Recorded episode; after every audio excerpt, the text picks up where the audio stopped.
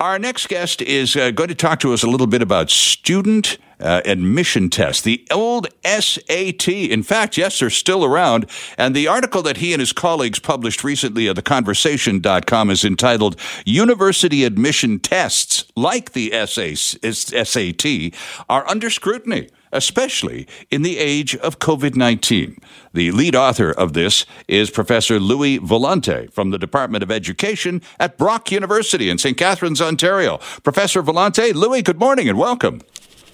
Good morning to you. Good morning to your listeners. Uh, well, it's great to have you with us, sir. Let's talk a little bit about the types of tests that you and your colleagues address in this article and that you insist are under scrutiny. The SAT. How common is a university admission test of any sort in Canada these days? Well, it's not used uh, in Canada for admissions purposes. Most of the uh, provinces are relying heavily on teacher grades in order to uh, look at admittances into the various programs. Of course, each of the provinces also has uh, different provincial assessment programs, and in some cases, those uh, provincial assessment programs could be used as graduation requirements. So um, it depends on the province, but in some cases, we do use standardized tests um, in order to um, certify whether a student has completed uh, secondary school. Indeed, and uh, I was just going to say because we do have there are certain testings, uh, standard testing that occur uh, at the grade ten level and grade twelve, and and the, uh, so these are the metrics that Canadian post secondary education uh, institutions use in place of the SAT results. Well, I, I wouldn't say that they're metrics in the sense that they're using them to to make um, distinctions among students, but it does they do need to satisfy that as a requirement. Okay, right? sure. So, so in the case of BC, um, that has been suspended. Obviously, in Ontario, those have been suspended because of COVID. Mm-hmm. So, even even in the absence of student admissions tests in Canada, we are seeing because of COVID that um, it, it, it, has had a, significant impact on provincial assessment programs. Now, in the United States, um, it's having a much more significant impact because those tests, depending on the university and the state you're applying to, could be uh, extremely important in terms of granting admittance. Then the other thing I would mention to your your listeners is there there is a significant percentage of students that do go to the United States oh, yeah. for post secondary. Um, about uh, twenty five thousand. Now, obviously, in the grand scheme of things, that's a small number, but um, those students would definitely be impacted by what's taking place south of the border. Indeed, and it's it's interesting, Professor Volante, because the whole concept of student aptitude tests south of the border has taken an absolute thrashing in the last year with the scandals coming out of Stanford and other pricey schools whose uh, uh, who uh, well we've seen that we've seen we, people are in jail still because of this bribery and corruption. At both ends somebody on the school is taking the money and letting these students in who shouldn't be there according to whatever standards exist. Uh, so we're we're probably more aware of the, those university admissions tests in America than anybody in America would would appreciate right now but it's probably really healthy that we are don't you think Oh, absolutely. I mean, uh, when we talk about the the admission scandal in the United States, it really brought to the forefront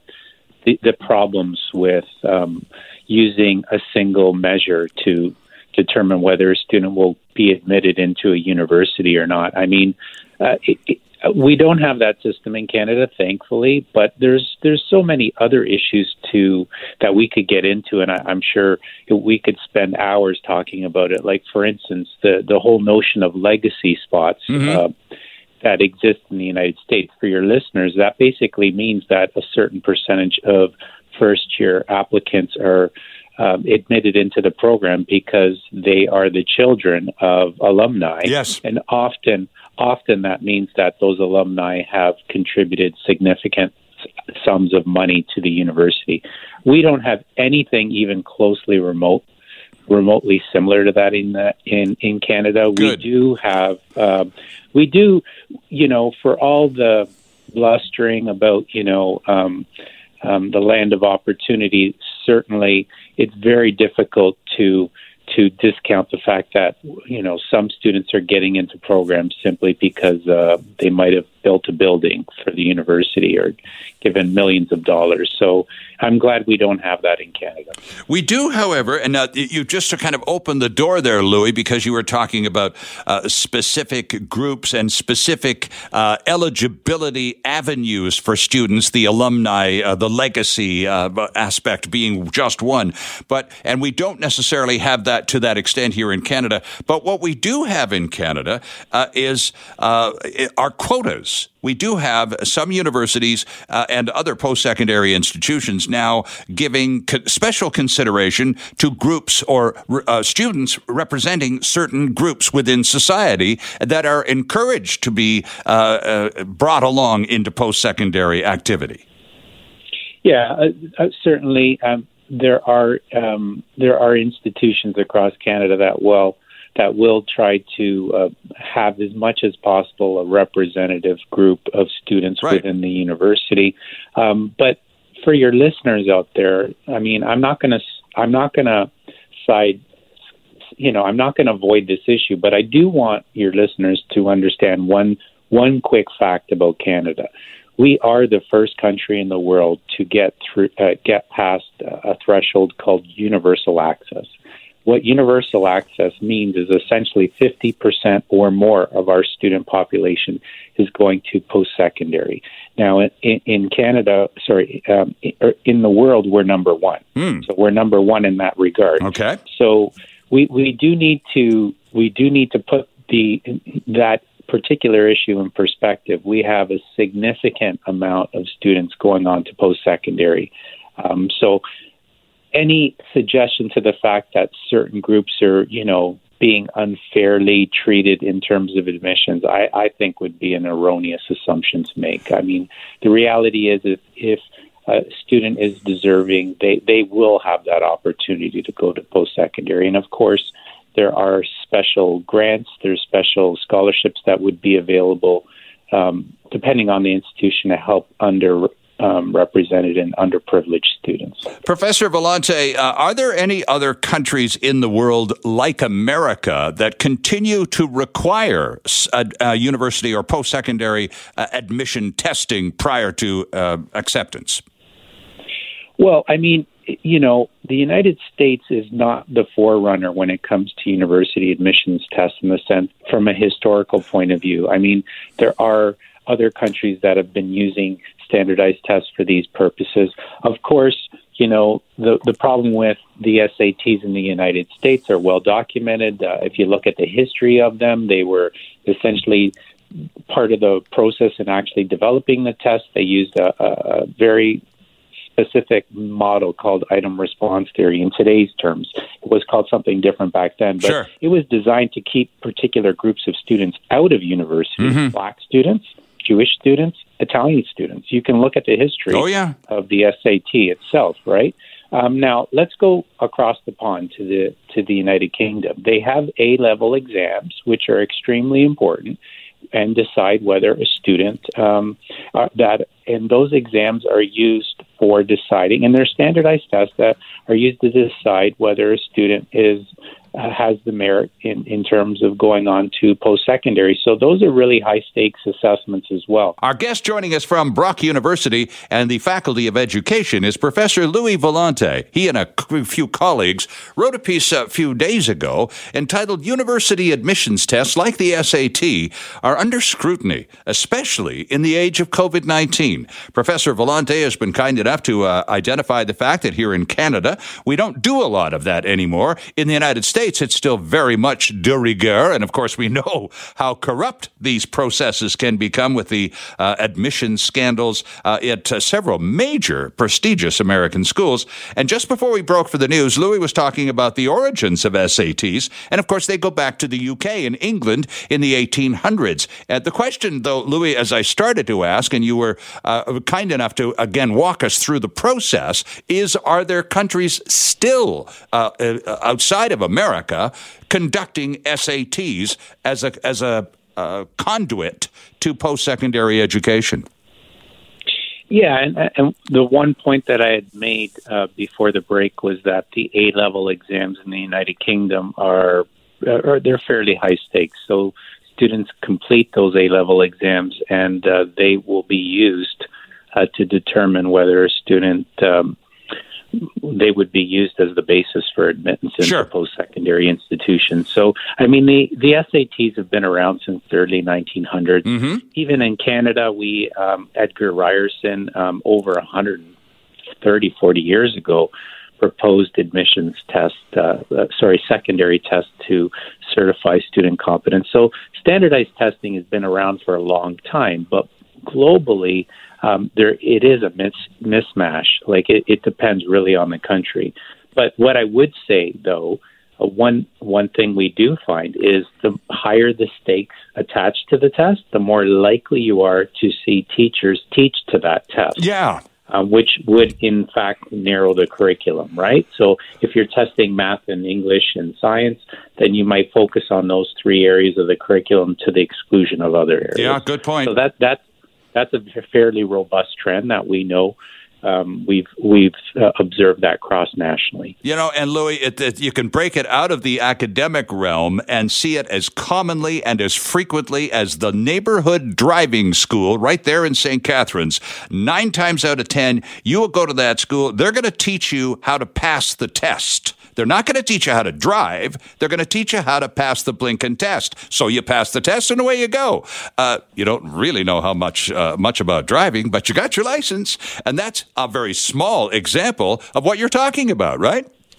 Well, absolutely. And I mean, if you think about the same company that developed the SAT, the Educational Testing Service in uh, Princeton, New Jersey, they're they're they're responsible for the GMAT, the Graduate Management Admissions Test, the GRE, the Graduate Record Examination, the LSAT, the Law School Admissions oh, right, sure. Test, the MCAT, the Medical Admissions Test as well. And I mean, students will pay money for a preparatory course, and of course they're learning how to be successful on the test. So mm. uh, the predictive validity of these measures deteriorates when you have a certain group of students that have access to test prep versus others, and that's a point that we mentioned in the the article.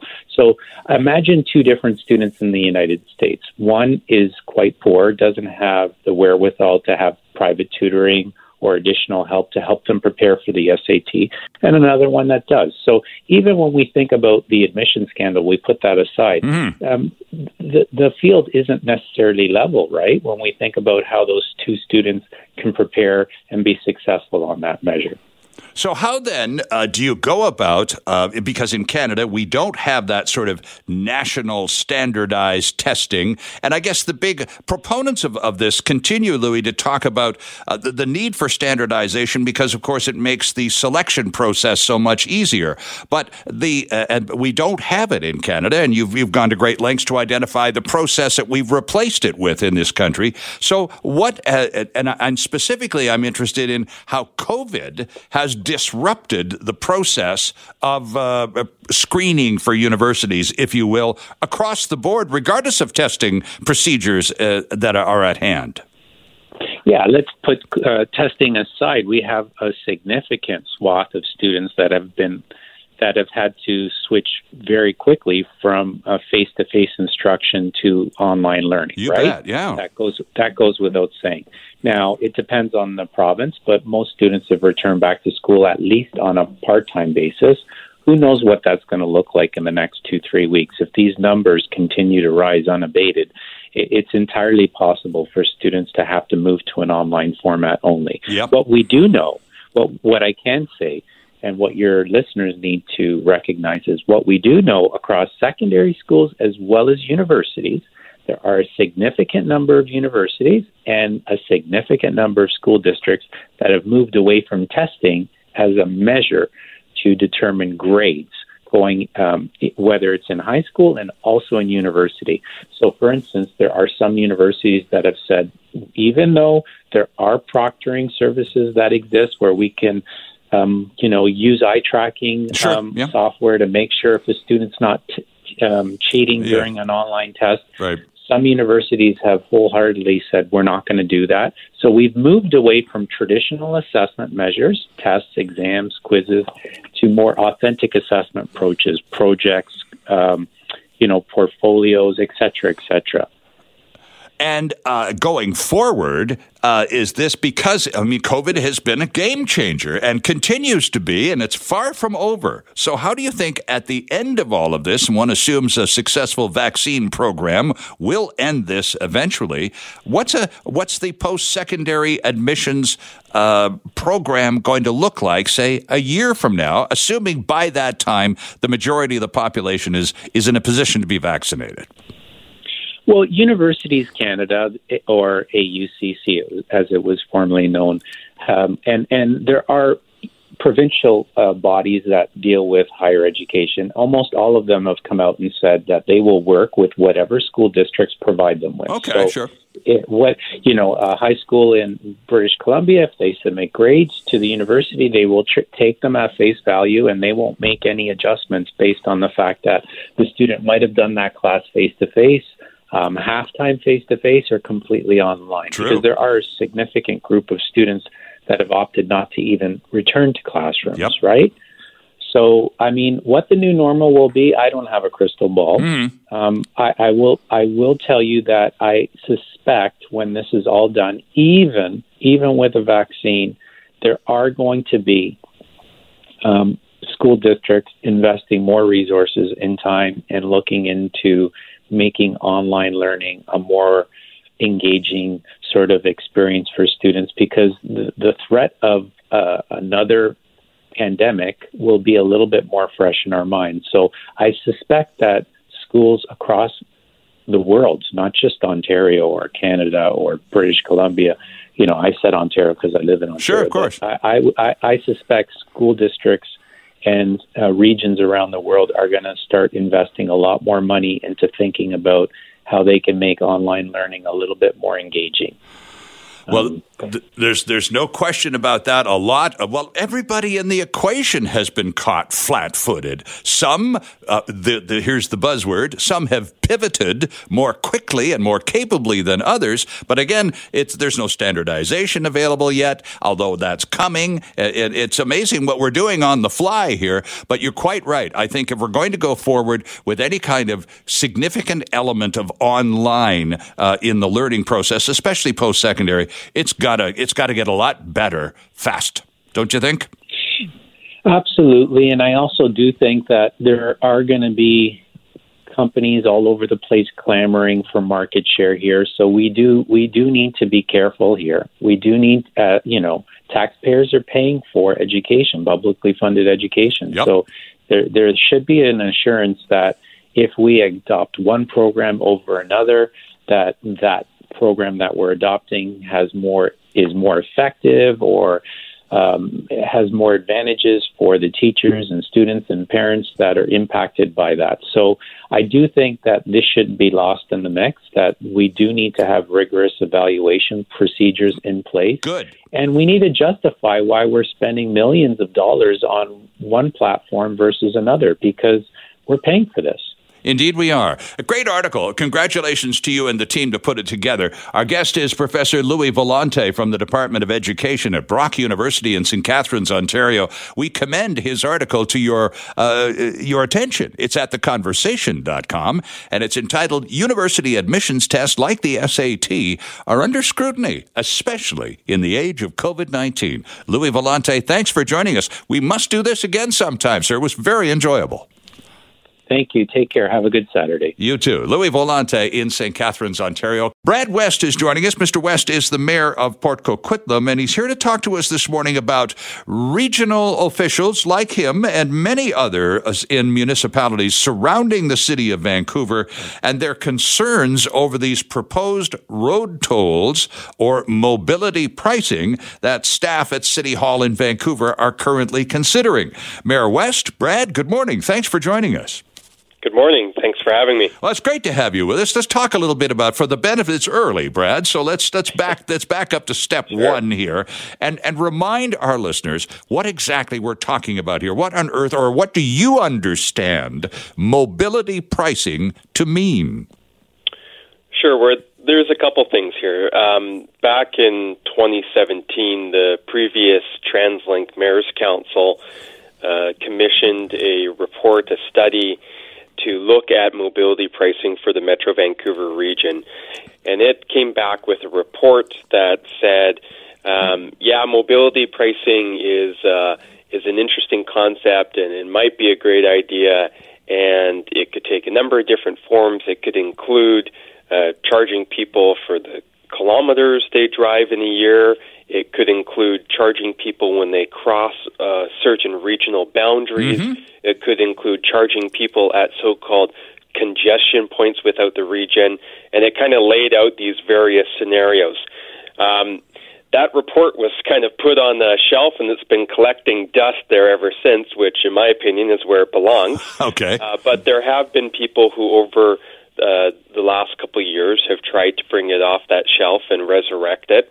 Uh, and, and then, in the midst of that kind of happening, you had, uh, as I understand, the city of Vancouver staff come forward with a report that said, "Well, we're going to look at doing uh, the same type of thing, more on the uh, um, the regional boundary piece, and, and charge people if they were to pass certain boundaries coming into the city of Vancouver. Right. And um, so yesterday, the update on all of this is the mayor of Vancouver, he who is responsible for said staff uh, researching this possibility, uh, does fess up at a speech that's uh, basically the city does not have the power to enact these tolls. If indeed they were to go forward with it, they require provincial authorization. And then we're into a whole other ball game, Brad, because as I recall, uh, very recently we've had a provincial election here, which saw the NDP returned with a huge majority. This, the party that canceled the tolls on the Golden Ears and Port Mann Bridge. I suspect there's not a great deal of appetite for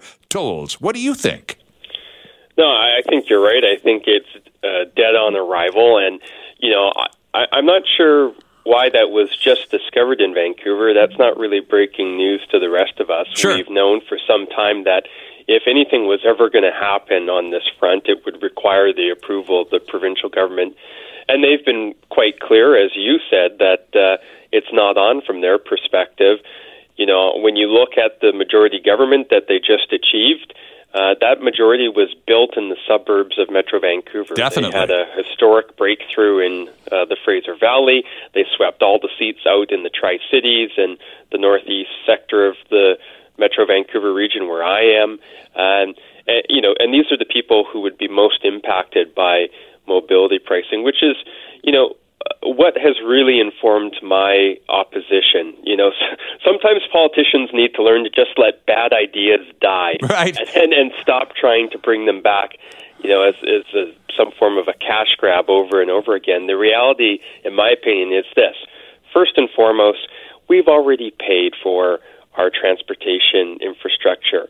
People have paid for roads and bridges through their uh, income tax, through gas tax carbon tax, through a, a variety of taxes and fees that we pay that uh, go towards both the construction and the maintenance of this infrastructure. Right. So that's number one. Mm-hmm. Second is you know, if if you approach it as the city of Vancouver has done, from well, we need to do this because we need to force people out of their vehicles, right. because we need to reduce our carbon footprint. Uh, and, you know, my response to that, and I think this would be echoed by many people throughout Metro Vancouver, especially outside of the city of Vancouver, is okay, great. Out of my vehicle and into what? Mm-hmm. You know, where are the realistic options? If you're someone who's living in Port Coquitlam, you know, there's no SkyTrain out here. Uh, bus service is inadequate. And so, you know, ex- exactly how are you supposed to you know, do what you got to do in a day. How are you supposed to get to work? How are you supposed to get your kids dropped off at school? Uh, maybe pick them up later to take them to, you know, hockey or soccer or dance, karate, whatever it sure. is. Like it, the the folks who come up with these type of ideas, I think, are just so horribly disconnected from the reality of life for most people in this region. And I suppose many of them would say, well, you, have just missed my point here. The whole point is to raise money to provide the sort of transportation uh, funding to fill those gaps that you've just so clearly identified. I'm in the same situation, Brad. I live in New Westminster. I'm a big SkyTrain fan. I take it whenever I can, but I can't when I come to work on the weekends because there's no SkyTrain running at the time I need to catch it to get downtown. I have no option but to drive, and I'm not the only guy in the, in this town that is in the same situation. I would happily take public transportation were uh, were that it was available to me in a timely way. So that, uh, but you can't. That, that's cart before the horse. If you're if you're if you're raising all sorts of money to build trans- uh, transportation infrastructure to provide people an option for not driving in, it's it's the reverse, Brad. It's it's of what's happening. Uh, absolutely. You know, when they point to places like Singapore and London, or, and these are the two that are most frequently pointed to mm-hmm. as areas where mobility pricing or congestion charges, road pricing has been introduced, and they say, "Oh, it's been it was so warmly received by the public, and everyone likes it." Um, well, you know, it's just such an asinine comparison because we don't have anywhere near the transit uh, public transportation infrastructure of, of those two cities. True. And both of those cities had those in place before they introduced uh, this pricing scheme. And so it is cart before the horse. Uh, and, you know, it really requires the region to, I think, prioritize you know where the investments should be. There's a lot of talk right now about uh, a extension of SkyTrain to UBC. Yep. Um, that is, you know, somewhere in the neighborhood of an eight billion dollar project. Um, at the same time, you have a massive increase in population happening eastward, happening in the Tri Cities, mm-hmm. in the Maple, in Maple Ridge, in Pitt Meadows, in Langley, in Surrey. Uh, you know, because of those affordability issues that I think many people, you know, are very familiar with, you've got more and more people, more and more families moving into the eastern suburbs of Metro Vancouver. Right. Uh, and so, and the transportation mind, people are spending be, billions building in the wrong direction. That's basically my concern. yeah, right. You know, so like I, I, again. Um, you know, I, I appreciate some people say, well, we need to do this because we need to generate revenue. The ironic thing about all of this is part of this kind of uh, mad dash to try and come up with money is because uh, people are driving less, and accordingly, uh, government is getting less money from gas tax than yeah. they used to. But the the irony is that that was the whole point. That you know that was part of what why they introduced the carbon tax That's and right. why they've increased the gas tax. You're like, oh, the theory is you make it more punitive, more cost prohibitive, and then people will drive less, and that's a good thing for the environment. Uh, the, the, the, again, the irony here is now they go, oh crap, people are driving less. We're getting less money from the gas tax. We have to find some sort of replacement for it. So now that's part of the the rationale behind. Uh, mo- quote mobility pricing Absolutely. is as a replacement for declining gas tax revenues. So, you know, it, it, it's just like an insatiable sort of appetite, uh, and, and at the end of the day, it, it seems like people just can't get a catch a break. And Brad, were it not for the fact that the money they're looking for is go- is still in our pockets, uh, it would actually be laughable. Brad West is with us. Mr. West is the mayor of Port Coquitlam. We're talking mobility pricing. And Brad, last weekend we had the head of the president, rather, of the New Car Dealers Association of BC on with us, talking about this very thing.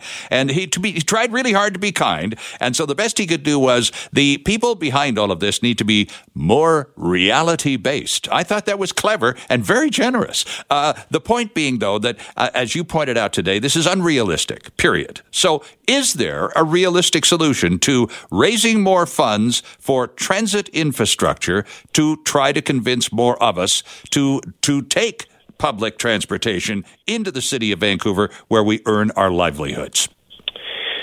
Well, yes, there are, and I, I think the first thing we need to understand is, is there's no silver bullet, and you know we're going to have to manage our expectations as well. Um, there's a lot of woulda, coulda, shoulda Yeah. it from the past, and you know, and I have, you know, I'm a I'm a new mayor, and there's lots of things that I wish you know we had done differently uh, throughout the history of the region. But we are where we are, uh, and it's about how we move forward. And so I, I think it's going to take uh, a number of things coming to the table. The reality is, if you look at the projects that have been built in the past, uh, inevitably um, they get built because a senior level of government decides that they're going to get it done, and um, and that has been the history in Metro Vancouver. And so, you know, I think obviously it, it's still taxpayer money, of course, but uh, provincial and federal contributions uh, to getting projects done is going to have to form the the bulk of funding uh, to be able to uh, move forward and bring these to fruition.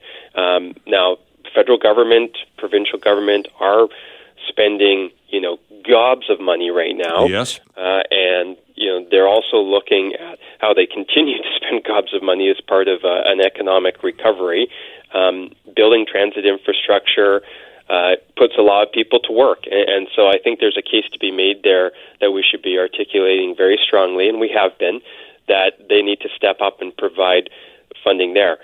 Um, that takes you part of the way, and then you got to look at other things. So it's going to be a combination of uh, the the revenues that uh, TransLink already receives. It's going to be looking at uh, at fares, and that's a delicate balance because you need to, you know, be able to be getting an, enough out of fares while not going swinging too far that it becomes cost prohibitive, and people say, "No, I'm not going to take it because it's too expensive." Sure. Um, and also, you know, one of the things that I think TransLink should be very closely looking at uh, is something called land value capture. And, you know, this is not some harebrained scheme. This is done in, in all sorts of jurisdictions in the world. Um, and, and what it says is look, we have seen in our region uh, a tremendous increase in the value of land. And when the developer uh, builds a, a high rise that is next to a SkyTrain station or uh, or in the the instance of say Broadway is going to have a broad uh, a SkyTrain subway come along those properties. Yep. What does that investment of transit infrastructure do to the properties? It sends the value sky high, and we've seen this everywhere throughout Metro Vancouver. The most expensive places you can buy are the ones that are adjacent to a SkyTrain station. Almost out of So- time here, Brad. So, do you want to Yep. ta- put a tax on uh, special developments uh, where their proximity to uh, transit is uh, is what it's about? Essentially, I say the region's taxpayers need to get a return on their investment. So if the rest of us help build a SkyTrain along Broadway and it sends the value of those properties sky high, it seems to me there's some logic in in having those developments, those high rises, then contribute to the the cost and of that transit investment. So, Interesting. Um, so there's w- way more to it, but maybe at another time we can uh, we can chat about it. Well, thanks for arranging our next date, Mr. Mayor. I appreciate that very much. Brad West joining us from uh, Port Coquitlam this morning. We appreciate it, Brad. Thanks for getting up early. It is also November 14th, World Diabetes Day, and we are taking advantage of this designation to welcome Dr. Tom Elliott to our program this morning. Dr. Elliott is the medical director for BC Diabetes. He's also on the board of directors of Variety, the children's charity. Dr. Tom Elliott, good morning, sir. Welcome. Good morning, Sterling. It's exciting to be on your show. Well, it's great to have you with us, Dr. Tom. Tell us, uh, I'm type 2. How many Canadians, like me, have diabetes in one form or another? Close to 2 million. That's a significant number. Uh, of that, uh, what is the proportion type 1, the more serious uh, form of the disease, versus type 2? So type 1 makes up about 10%. So 200,000 is a fairly conservative estimate of the number of type 1s. So 1.8 million type 2s, 200,000 type 1s. Now they talk about something. In, my case, it didn't happen until um, later in life, and so I had was diagnosed with what is called adult onset diabetes. Uh, but this is not a disease that uh, waits. Uh, it it can strike anyone at any time. What percentage of people who have diabetes in Canada, for example, Doctor Elliott, are kids? Uh, good question, Sterling. I'm going to have to do some rapid calculations. Oh, just ballpark let's it. Say, well, let's say 20,000. Mm. 20,000 20, type 1s, which type 2 is uncommon in kids because, uh, you know, the main cause of type 2 diabetes is getting older and getting wider. Right. We, most, of us, most of us get wider as we get older. Um, in, in children, there are some kids who have rare, rare genetic defects, but it's the ones who are wider and less physically active and have poor diets who get type 2. Is diabetes something that is genetic? If dad had it or mom had it, is it likely that I am going to have it too? It's going to increase the odds, but it's not. Uh, it's not a certainty. So, you know, if if, if, if one of your listeners uh, has a mum or dad or both who have diabetes and they're worried, um, it's really just a wake up for them to be to be uh, you know as lean and as physically fit as they can be to cut down on simple starches. So, you know, Sterling, I, we, I tell my patients that if, if they're planning to eat something that's white, as long as it's co- not cauliflower, then they should be having only a small portion of it. So, cut down on simple starches, on white food in general. Um, get get physically active, and, and if you're overweight, work on a you know a strategy to, to lose weight. We love intermittent fasting at, at BC Diabetes. Sterling. Oh, really? Intermittent. So, really controlling the intake uh, on a on a tightly monitored basis. Then that's what that sounds like. Yeah, it is. So, so, so it's, it's the commonest form is what's called restricted time eating. Um, I follow a, a program Monday to Friday where I don't eat until after midday, and I have I have an eight-hour window in which I can eat. So between midday and eight p.m. is my eating time, and if it's if it's not there, then I'm not eating. I mean, it's it's kind of strict, but it's it's very simple, and there's there's no there's no limit to what I can eat during those eight hours. I try to cut down on white food as well, even though I don't have diabetes, because I think it's good for me. Right. Uh, when I when I went to uh, the when I, I was I was kind of shocked when I when I found out because I didn't know what I had, and uh, my doc pulled me aside and said, "Well, you know, we've been doing these tests, and guess what? You've got type two diabetes." And I didn't know how to react, so I thought, "Oh my god! Oh no!" so he said, "Well, you better go to this course at the local hospital at Peace Arch in White Rock." So I go, and there's two uh, there are two women conducting the course. One is a dietitian, one's a nurse, and they they were fabulous. They they really just brought everything into focus and brought it down to practical, two feet on the ground, uh, dealing with it in a realistic way. The nurse, for example, was just talking about what you're talking about, controlling your, your eating. And, and the dietitian said, you know, it's because it's, one person asked, so does this mean I can't have sugar again for the rest of my life? and, and the dietitian said, no, it's, it's not poison. It's sugar. You just have to learn how to control it because if you don't, it could be poison or close to it. Does that make sense? Yeah, you got you got really good advice, Sterling. I, I had one more thing to add. When when people are, are, are told they have type two diabetes, you know, I, we, we think of diabetes as being a condition, not a disease, right? Because we have all we have all the necessary tools to to control it. You know, it's like managing a household budget.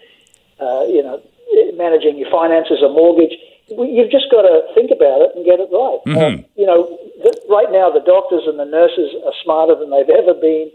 We've got fantastic medication and devices. I hope, I hope we have time to talk about devices, Sterling. And, you know, the other thing that I, that I didn't mention is having a peaceful mind.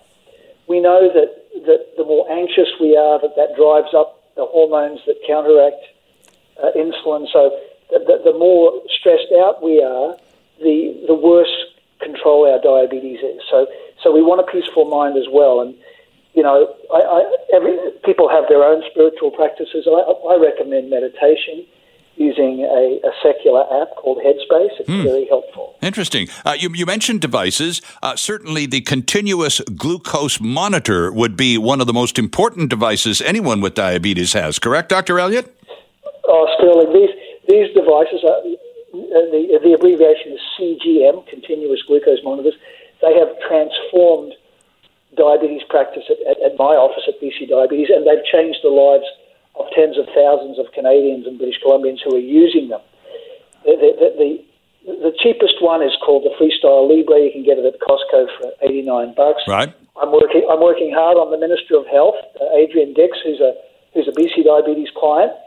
Uh, he lives with type 1 diabetes, and he's promised me that the province is going to cover these devices sooner rather than later. I'm hoping it's going to be before the end of March 2021. These devices measure your sugar every five minutes, and you can, if you put it on, you can see very clearly the effect of the dietary choices you make, the exercise you do or you don't do, the effect of your emotions.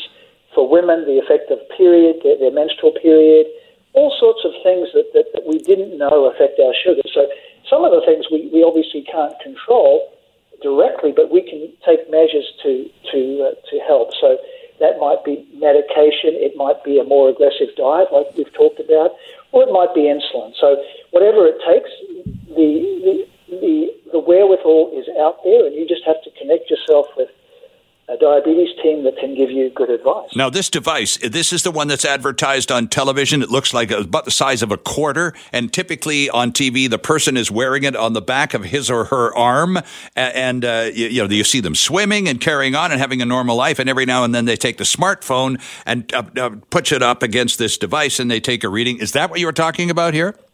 That's the one, Sterling. And okay. you know, that, that's that's the entry level one. There are fancier ones and and there are ways of sharing your, your, your sugar values with, with your loved ones and care team. Uh, there's, a, there's an app called Night Scout that's fantastic to uh, to add to this. And quick, and, quick question uh, for Dr. Tom: How does the darn thing stay on? Every time I see the commercial, I go, "Gee, does that have a like a spike in it? They stick it into your arm. Has it got glue on the back of it? How does uh, how does it stay uh, attached to you?"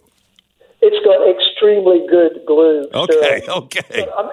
I mean, if, if, if you know, you, you, you've, you've got a desk job, so do I, but if you're out, you know, if you're a, a tradesman or a, uh, you know, a woman working out in the in, in the community where it might get brushed, you can stick it down with, with additional tape. Sure. Um, there, there are lots of them on the market. So, so these things stay on if you look after them. Indeed. Now, Dr. Elliott, uh, one uh, final question to you, and I get you get you to change hats here because as a board uh, officer with Variety, the children's charity, you have a way to help BC families, especially those dealing with diabetes and other issues, to um, to to purchase some of these uh, bits of equipment and devices that are so um, essential in in controlling the situation. So, talk to us about Variety for a second, Dr. Elliott, and the and how they help out. Well, Variety, Sterling, I, I know that you've been uh, you, you, you do some of their charity events. It's a fantastic children's charity. Sure is. And they they receive donations from around the province, and they decide how to to to use those donations. They have a program now supporting CGM. So, if if if if you know of a child uh, under the age of 18 who has type 1 diabetes, uh, please apply to to the to Variety to get a subsidy. Good. And providing providing that you, you meet the um, the financial requirements, it's a net family income of under 65k, then you will receive a free Dexcom. That's that's the Cadillac. That's the very best uh, device that's out there uh, at no charge for one year. And if we can keep the, the money rolling in, it'll be renewed the next year.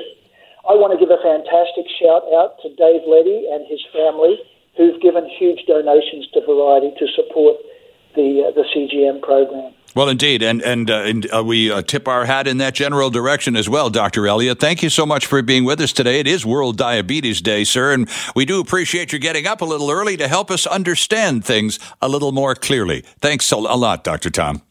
Thanks lot, Sterling. Bye. A pleasure, sir. Uh, BC uh, Diabetes uh, Medical Officer Dr. Tom Elliott joining us this morning on World Diabetes Day. According to the Associated Press, the Electoral College vote stands this morning at 306 for Joe Biden, 232 for Donald Trump.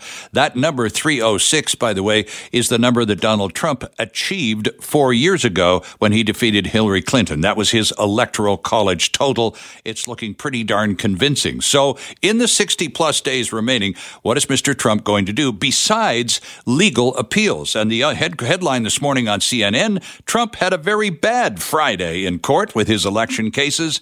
They're headed for more action next week. So, what on earth is there left for them to do? And then, what about the president's ability to pardon himself? We thought we'd ask Professor Jeff Myers these enticing questions. Jeff Myers is a professor of law at Thompson University, Thompson Rivers University in Kamloops. We started getting to know Jeff when he was teaching law at Dalhousie University in Halifax. Welcome back, Professor Myers. It's great to have you on the show. Oh, it's good to be on with you, Sterling. It's been far too long. Indeed, it has. So, the legal actions so far that the Trump team, scattered in various jurisdictions across the, t- uh, the United States, have mm-hmm. been they've attempted to have election results overturned, uh, uh, listing complaints of fraudulent voter activity, and judge after judge after judge is just tossing this stuff out the front door. I mean, you really said it all. I mean, this is exactly what's happening. So there's been this strategy to contest the the the the election votes. In some cases, it, it involved going into the courts and asking that certain ballots be set aside and not voted, or that it, because and, and not uh, counted or counted separately mm-hmm. because there had been applications before the election. Uh, in other cases, it involved, you know, making these attacks based that were baseless. There was no evidence to support them. And, and over the last few days, but over the last few weeks, judges in you know all kinds of judges, whatever their uh, political stripes, have been have been kicking these uh, these cases out of court because there's just no evidence. They're just they're basically you know harassing lawsuits, and in fact, some of the law firms who do the legal work for the Trump campaign are. Or, or one of them recently left is you know um, dumped him as a client because these these law firms are getting collateral damage on their other clients sure. for acting to undermine democracy. So these the, the legal case is, is non-existent. This is not a situation like 2000 where there's a very very tightly contested uh, race and then there's a, a rec- an automatic statutory recount which is triggered. And you know this is not what's happening. This is a, a large, a significant margin win. Increasingly, more and more states the outcome of all of these phony lawsuits, even if they had total validity and the remedies that Mr. Trump was seeking, aka the elimination of certain ballots, n- non-certification in some states, mm-hmm. was successful, he still wouldn't sur- surpass the threshold at this point. So.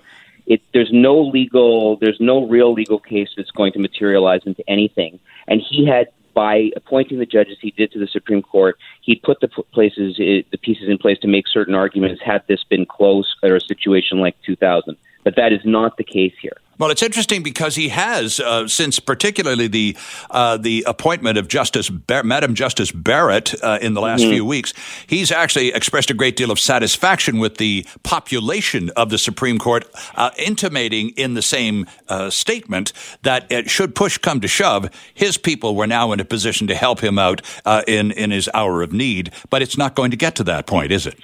Look, if he reproduced the Gore versus Bush situation, and this was a very, very closely attacked, uh, um, closely, you know, fought race in terms of the electoral college in a swing state like Florida, you know, there's there's reason to believe based on the fact that, for example, judges like Amy Coney Barrett and um, even John Roberts, who he didn't appoint, but also Neil Gorsuch, who he appointed, yes, and Kavanaugh worked on the. They, uh, well, not Kavanaugh though. These guys, I'm saying these ones, uh, these other ones, all worked on the Bush v. Gore. Oh, sure. Uh, litigation team. Gotcha. I mean, there's you know, and then again, the comments, of course, during the the the confirmation uh, of of uh, of uh, Amy Coney Barrett, and then you're right, Kavanaugh, in a judgment that he'd made in Wisconsin beforehand, had suggested that you know there um, that, uh, that that that if if they allow the counting of ballots beyond election day, it could cause a reversal of the of the election results in Elena Kagan uh, Obama appointed judge in the sense of what are you reversing election results? You haven't even counted all of them yet.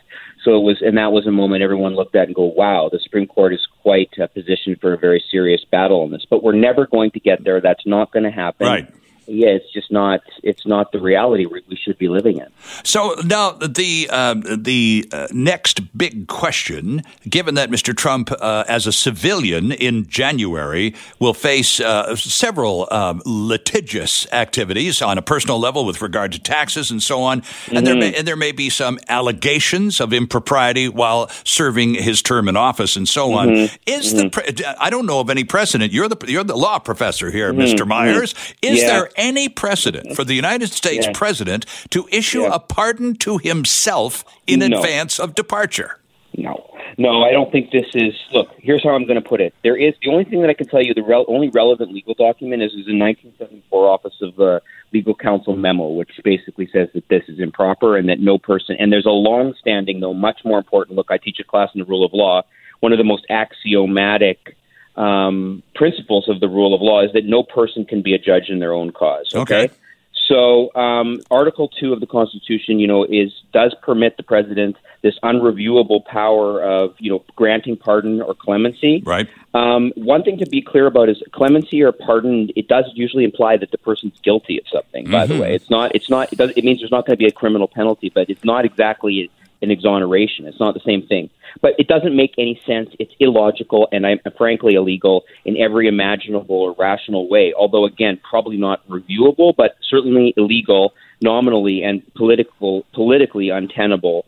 Uh, to do that, and and um, I'll- uh, so that I think that's not going to happen. I think there's a more likely scenario, which I know you want to ask me about, but this one I think is is is just is is is not going to happen. I think it's so far outside the the realm of possibility, and it would just wouldn't be even a smart move. For Okay. So, what is the other likely possibility then, Jeff? Well, the I, I don't know how likely it is, but it's possible, and it would make sense in some ways. If I was Trump's personal lawyer, I would be advising him to do this thing. And what that well, I wouldn't be advising him to do it as a quid pro quo. I'd be I'd be advising him to do it very carefully. But and that is that that he steps down, and Mike Pence um, Pardons him. Yeah, The Nixon and- Ford deal. Yeah. Yeah, exactly. Well, I mean, that's never been proven, right? So it's not like if there was a clear quid pro quo arrangement between the two, then potentially there would be federal bribery statutes which would ste- step in and which would apply to the president because public corruption laws do apply to presidents. So let's be clear that that would be a fraud path if it was a real quid pro quo, but if it was a matter of discretion or no, you know, understanding could be, you know, demonstrated, that would be the best thing, the smartest thing for him to do. It Yeah. would be the cleanest legal remedy if he were to step down and therefore be pardoned by his successor. But there's a third possibility, and that too. would be what? I can't, Sterling. I got can't one help but tell you this. The third possibility is that Joe Biden, um, Joe Biden pardons him. Oh my! I'm glad I wasn't sipping on my coffee when you said that. I would have damaged the computer screen.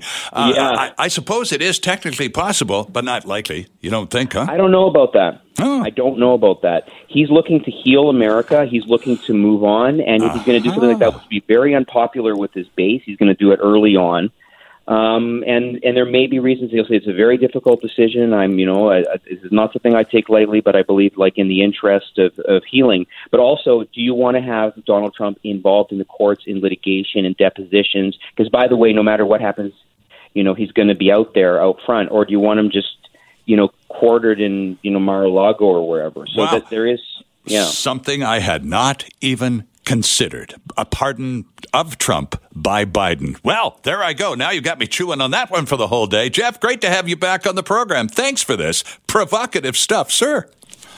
Thank you, Sterling. It's great being on. We'll chat again soon. I hope. You bet. Professor Jeffrey Myers from Thompson Rivers University Law School. Hi, it's Shauna, and I might be a bad parent because my kids think french fries are vegetables. Hey, it's Ryan, and I might be a bad parent because I went out for wings when my wife was in the hospital after giving birth. Johnny here. I might be a bad parent because in my house, the tooth fairy gives pocket change. But we're not alone. Len emailed us and said his six year old daughter's Tarzan moment going from love seat to La-Z-Boy by curtains made him more proud than any dance recital. And Andy left his two year old at the rink. All right, guys, I'm sure we're not alone. Like Andy's kid. For stories and confessions like this, make sure you check out our podcast. It's called Bad Parents, and it's available wherever you get your podcasts. I left a glove at the rink.